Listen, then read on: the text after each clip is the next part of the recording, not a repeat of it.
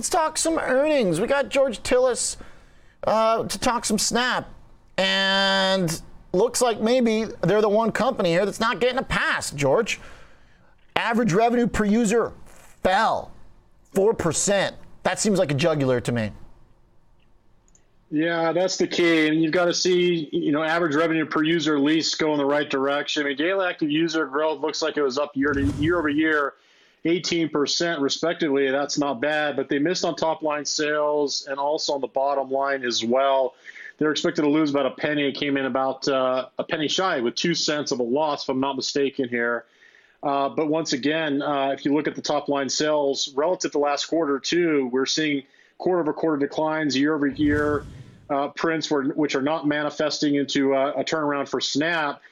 Not surprised to see it to the downside. I mean, the market maker move was already very lofty, OJ, because we know the stock typically goes nuclear after earnings, either direction up or down. Unfortunately for investors, it's moving to the downside.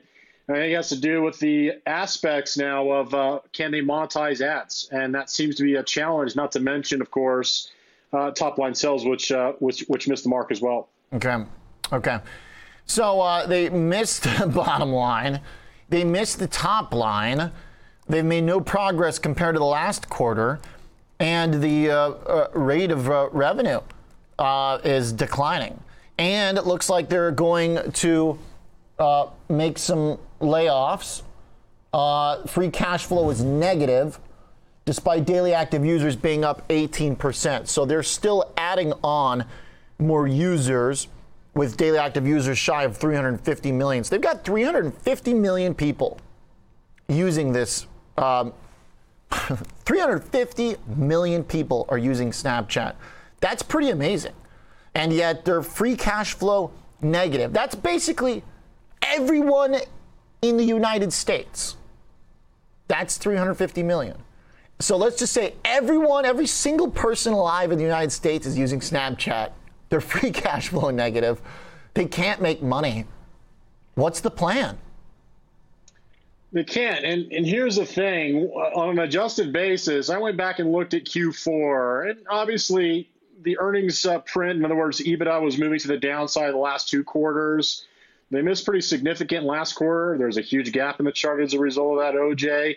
But when I went and looked at Q4, their EPS was actually moving in the right direction near the end of last year. They earn on an adjusted basis 20 cents a share.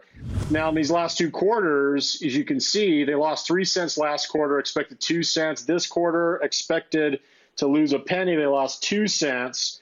The losses aren't all that bad on an adjusted basis, but you can see that cost of goods sold and maybe SG&A expenses got way out of hand. They're addressing that. They're cutting back their workforce overall. And if you look at the elements going forward, that's the thing. This was a tricky quarter for me to really evaluate prior because the stock had been basing really in a range since May. Uh, now it's obviously gapping to the downside because if you look at its the forward estimates, which are probably going to be moved to the downside, they're expected to be profitable with a, a 20 cents uh, adjusted EBITDA in the next three quarters going forward. So on a forward basis, you know, after 27 revisions to the downside in the last 90 days, it doesn't look like that was enough for uh, for uh, of course the company, but also uh, they really just missed. I mean, flat out, if the average revenue per user growth is down. Uh, that gives you an idea that conversion rates are just not there. And uh, you have to think about ad spending, which is already down. There's economic headwinds, e commerce headwinds, all of the factors going against Snapchat were already there. And on a, on a forward basis, despite that profitability uh, rollover or move back to the upside going forward the next three quarters, the forward earnings, uh, the forward multiple was trading at 78 times earnings. So that's still very expensive. With 2023 uh, forward multiple at around 27 times, that's not very expensive, but it might have been compared to what we've seen uh, as a result of this quarter's report. Okay.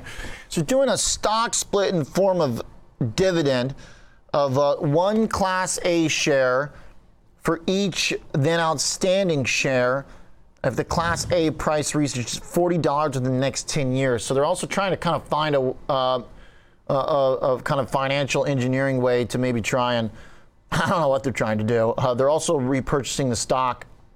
It just uh, is that the right thing to do, uh, George, at this point?